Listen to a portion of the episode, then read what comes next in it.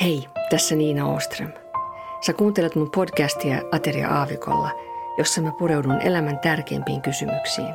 Toivottavasti tavalla, joka löytää tiensä sydämeen oikeasti. Tässä jaksossa mä puhun lapsista, heidän maailmasta, lapsen kaltaisuudesta ja sitten myös jotain Jumalan valtakunnan ihmeellisyydestä. Mä aikaisemmassa jaksossa sanonut, että me vaikutetaan toisimme paljon – ja siinä yhteydessä mä oon myös sanonut, että, että mä en olisi sama ihminen, jos mä en olisi esimerkiksi naimisissa. Jos mä en olisi naimisissa just Benny Ostermin kanssa, ja jos mä en olisi äiti, ja jos mä en olisi just kaksostyttöjen äiti, ja sitten vielä just Vilman ja Nataliin äiti. Ja vielä muhun on vaikuttanut se, että mä oon yhden lapsen isoäiti. Mun kohdalla nämä seikat on varmasti myös suuresti vaikuttanut siihen, että mä oon paljon miettinyt lapsia. Minkälaista on olla lapsi? Mikä on tärkeää suhteessa lapseen ja lapsen suhteessa muihin ja niin edelleen. Ja mä oon myös aikaisemmin sanonut, että se kieli ja sanat, mitä me käytetään, niin se heijastaa ja niin kuin paljastaa meidän ajattelua. Ja se myös toisinpäin vaikuttaa meidän ja muiden ajatteluun. Jos mä kerron sulle jostain tapahtumasta, jostain kokoontumisesta, vaikka jossain salissa, ja mä sanon, että siellä oli 500 ihmistä, sitten mä sanon sulle, että, että 400 heistä oli alle seitsemänvuotiaita. Niin mieti rehellisesti, ää, tuliko nyt semmoinen reaktio ja ajatus, että no eihän siellä sitten varsinaisesti ollut 500 ihmistä, kun suuri osa oli lapsia. Lapset on ihania, lapset on sulosia ja lapsia suojellaan, toivottavasti. Mutta kun tulee kysymys ihmisen perusoikeuksista, ihmisen tarpeista, niin silloin me laitetaan lapset jotenkin niin kuin toiseen kategoriaan. Ja nyt mä puhun siis ihan yleisesti. Kun me puhutaan toisen ihmisen kunnioittamisesta, hänen henkilökohtaisesta koskemattomuudesta sekä fyysisesti, psyykkisesti että hengellisesti, niin me ollaan lasten eli hyvin nuorten ihmisten suhteen aika leväperäisiä. Ja sama koskee mun mielestä sellaista tilannetta, kun ihminen on hyvin vanha, mutta se on toinen tarina. Kunnioittamisessa on kysymys mun ymmärtääkseni siitä, että mä huomioin toisen ihmisen ja hänen synnynnäisen arvonsa. On sitten kysymys tuntemattomasta tai läheisestä ihmisestä. Ja on tärkeää, että mä tunnustan hänen arvonsa ja koskemattomuutensa ihan itsestäänselvyytenä. Ja ei vaan sen takia, että tai jos siinä niin kuin, kulttuurissa, jossa sä elät, että jos se kulttuuri tunnustaa sen. Vaan ihan sen takia, koska jokainen ihminen on Jumalan kuvaksi luotu ja jokaiselle ihmiselle Jumala on ristillä valmistanut lunastuksen. Tätä koetellaan meissä varsinkin, kun me ollaan tekemisissä ihmisen kanssa, joka inhimillisesti nähtynä on heikommassa asemassa kuin me ollaan. Ja lapset on tästä hyvä esimerkki. Miten mä osoitan kunnioitusta lasta kohtaan? Esimerkkinä vaikka sellainen tilanne, että, että sun lapsi tai jonkun toisen lapsi uskoutuu sulle ja kertoo sulle salaisuutensa, vaikkapa, että jos hän on poikainen, että hän on ihastunut tyttöön, joka on päiväkodissa hänen kanssaan. Ja sitten vähän päästä hän kuulee, kun sinä naureskellen kerrot hänen salaisuuttaan toiselle aikuiselle. Tämä on lapsen luottamuksen pettämistä ja hänen aliarvioimistaan. Ja itse asiassa tilanne ole yhtään sen parempi, vaikka hän ei sitä itse olisikaan kuulemassa. Lapset ei pysty puolustautumaan. He on avuttomia, kunnes on vähän vanhempia ja sitten on luultavasti jo liian myöhäistä. He ei pysty puolustautumaan, mutta se ei anna meille aikuisille niin kuin vapautta olla kunnioittamatta heidän persoonaansa. Tai esimerkiksi niin kuin hyvän tahtoisesti naureskellen paljastaa heidät ja heidän juttuunsa vaikkapa nyt sosiaalisessa mediassa. Aikuinen ehkä siinä on niin, kuin niin sanotusti voittaja vähän aikaa, kun saa aikaiseksi hyvät naurut ja tykkäykset, mutta ei lapsi. Hänellähän ei useimmiten ole aavistustakaan, että hänet paljastetaan näin. Ja jos olisi, niin hän ei välttämättä sitä vielä ymmärtäisi. Mutta se, että me voidaan tehdä jotakin, ei tarkoita, että meidän tarvitsee niin tehdä.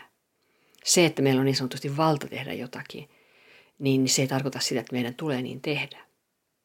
Mä oon myös meidän perheen elämässä oppinut, varsinkin kun meidän tytöt oli pieniä, ja mä matkustin usein Manner-Eurooppaan keikoille, äänityksiin ja mediatyöhön, että rakkaus ilman totuutta ei ole rakkautta ollenkaan. Samalla tavalla kuin totuus ilman rakkautta ei ole oikeasti totuutta. Mä olisin ehkä saavuttanut lyhytaikaista helpotusta, jos mä olisin niin kuin vaikkapa lentokentälle lähtiessä sanonut tytölle, että äiti tulee ihan kohta takaisin. Niin samalla tavoin kuin sanotaan vaikka, kun mennään ulkoa hakemaan jotakin. Mutta kyllä olisi ruvennut miettimään pikkuhiljaa, että kuinka luotettavia ne äidin sanomiset oikein on. Ja kuinka luotettava se äiti on, kun hän tuleekin kotiin vasta kolmen päivän päästä. Totta kai pienellä lapsella rajoituksensa siinä, mitä hän niin kykenee ymmärtämään, vaikka nyt ajasta tai paikasta. Mutta mä luulen, että sä tiedät, mitä mä ajan takaa.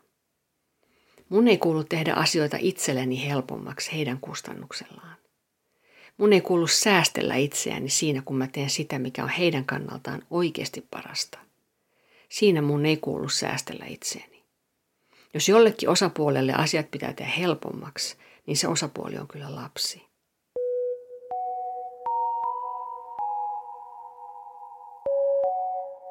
Aika hiljattain mä seurasin YouTubessa tämmöisen ulkomaisen kristillisen konferenssin kyselytuntia, jossa oli vastaajina jotakin tunnettuja kristittyjä puhujia.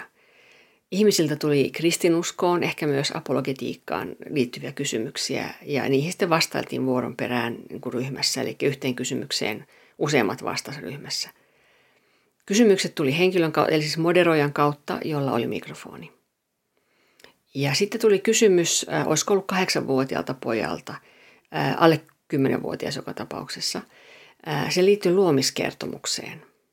Ja kysymykseen sitten kyllä jollakin tavalla vastattiin, mutta suurin osa siitä ajasta kului mun nähdäkseni ainakin vitsailuun, joka selvästikin liittyi siihen, että kysyjä oli niin nuori, eikä se mun mielestä ollut positiivista vitsailua.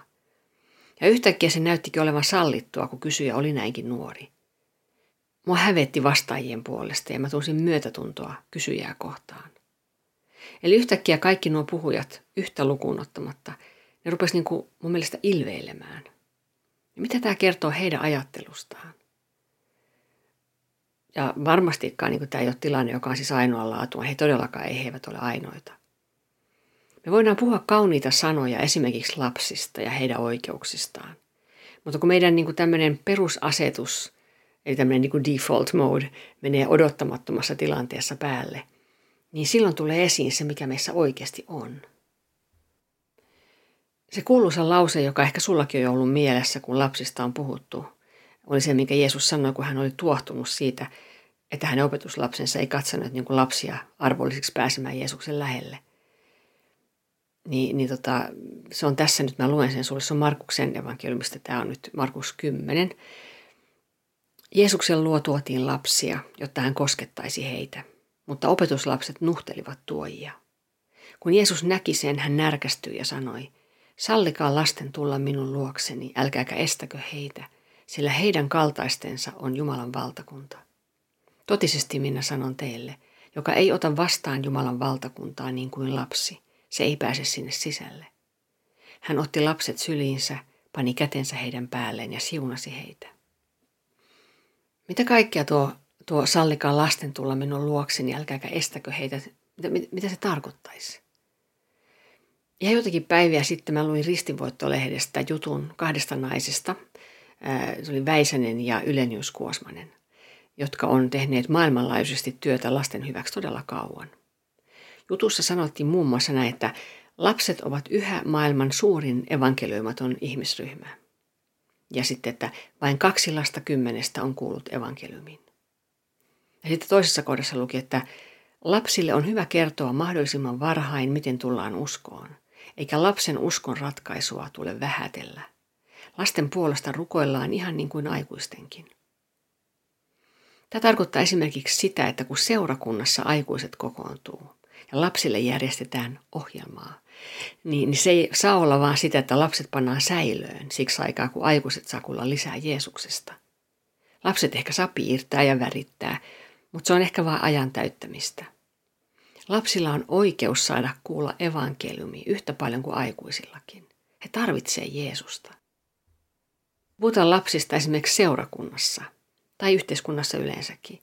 Niin usein kuulee sanottavan, että – Lapset ovat tulevaisuuden seurakuntaa tai että he ovat tulevaisuuden päättäjiä ja sen takia on tärkeää pitää heistä huolta ja, ja vaikuttaa heihin positiivisesti. Ja tämä on totta kai totta. Tämän ymmärtää jokainen, jos haluaa. Mutta kun näin sanotaan, niin mä ajattelen, että me jotenkin niin unohdetaan se, että lapsi on nyt. Ei vaan sitten, kun hän on kasvanut isoksi päättäjäksi, vaan tällä hetkellä hänen elämänsä on tärkeä. Tällä hetkellä hän voi vaikuttaa esimerkiksi aikuisen elämään. Ja tämä voi omalta kohdaltani totisesti todistaa. Tai vaikuttaa toisen lapsen elämään. Mitä jos ihmisen elämä loppuukin jo ennen kouluikää? Onko hän elämällä ollut merkitystä vai olisiko hänen pitänyt elää aikuisikään asti, että voitaisiin sanoa niin? Ei todellakaan. Jumala on voinut toimia ja toimii, vaikuttaa meihin hyvinkin nuoren lapsen kautta. Myös vauvan. Jopa vauvan, joka ei ole vielä saapunut meidän nähtäväksi, mutta elää jo äitinsä kohdussa. Esimerkiksi sä muistat, että ehkä että, että Luukkaan evankeliumissa Johannes Kastaja, kerrotaan siis, että Johannes Kastaja oli jo kohdussa täytetty pyhällä hengellä.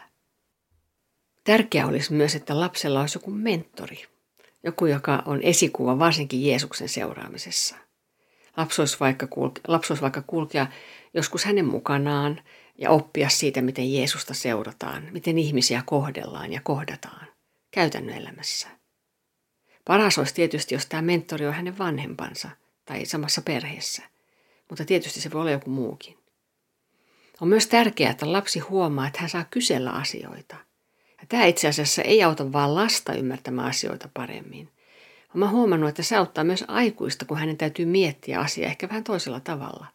Käyttää toisenlaista sanastoa. Ja yleensäkin se, että sanoo asioita ääneen, niin se auttaa ymmärtämään. Sitä paitsi lapsi voi kysyä jotain sellaista niin tärkeää, joka ei ole juolahtanutkaan aikuisen mieleen aikaisemmin.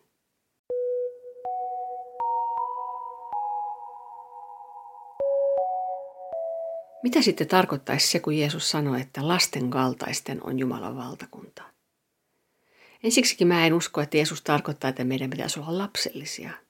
Uusi testamenttihan puhuu todella paljon siitä, että meidän tulee kasvaa uskossamme, muuttua, kypsyä. Mä luen kolossalaiskirjeestä toisesta luvusta. Niin kuin siis olette ottaneet vastaan Kristuksen Jeesuksen, Herran, niin vaeltakaa hänessä, juurtukaa häneen, rakentukaa hänessä ja vahvistukaa uskossa, niin kuin teille on opetettu.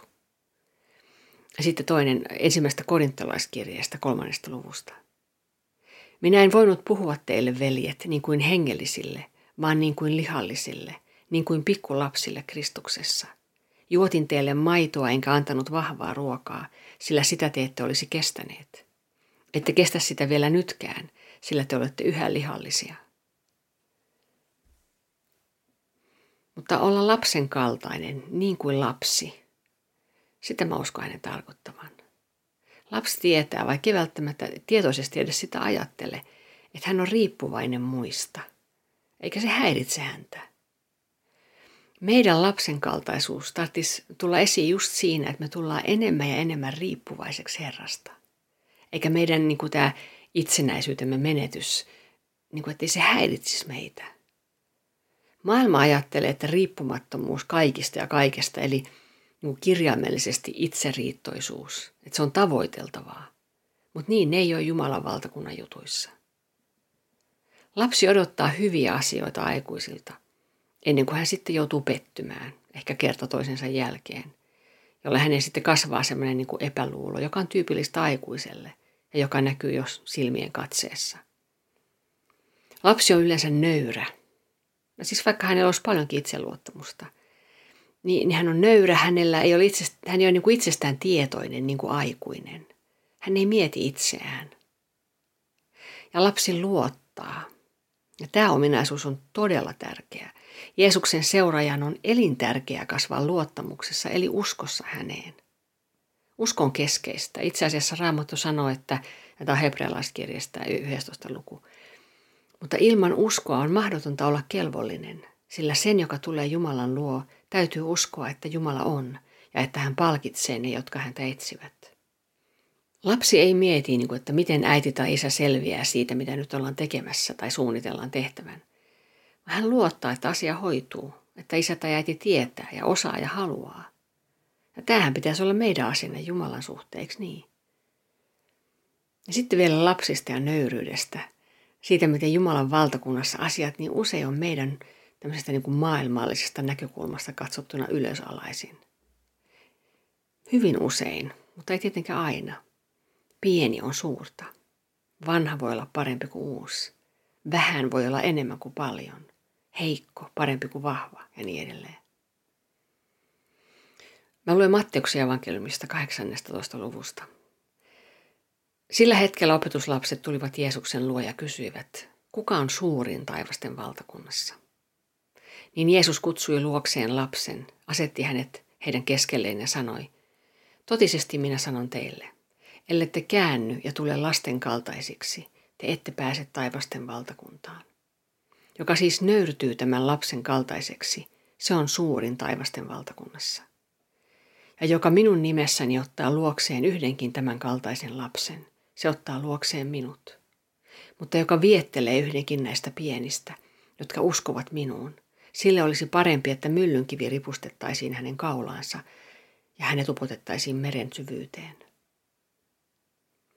Kristittyä ihmistä hän usein kutsutaan uskovaiseksi, ja syystä. Koska usko eli luottamus Jumalaan ja siihen, mitä Jeesus on tehnyt ristillä, todellakin määrittää meidän kristillisyyttä. Tässä me ollaan lasten kanssa samalla viivalla. Yksi niistä asioista, joka on niin ihmeellistä tässä Jeesuksen seuraamisessa, niin on se, että, että tämä on niin yksinkertaista, että sen voi lapsi käsittää ja omaksua. Ja, ja kukaan ei niin kuin älykkyysosamääränsä takia jää ulkopuolelle. Ja samalla tässä on niin paljon syvyyttä, viisautta ja ihmettä, että tällaisen niin kuin mensakerho, eli niin kuin erittäin älykkäiden kerhon puheenjohtajakaan ei elämänsä aikana pysty sitä tyhjentämään ja sanomaan, että hallitsee kaiken. Kunnia Jumalalle, joka on heikoissa vahva ja pienissä suuri. Ja sitten vielä lopuksi meille rohkaisuksi ja. Tämä on roomalaiskirjeestä kahdeksannesta luvusta. Kaikki, joita Jumalan henki johdattaa, ovat Jumalan lapsia. Te ette ole saaneet orjuuden henkeä, eläksenne jälleen pelossa, vaan te olette saaneet lapseuden hengen, jossa me huudamme Abba, Isä. Henki itse todistaa meidän henkemme kanssa, että me olemme Jumalan lapsia. Mutta jos olemme lapsia, olemme myös perillisiä, Jumalan perillisiä ja perillisiä yhdessä Kristuksen kanssa, jos kerran yhdessä hänen kanssaan kärsimme, että me yhdessä myös kirkastuisimme. Kiitos kun olit kuulolla. Ensi kertaan taas. thank you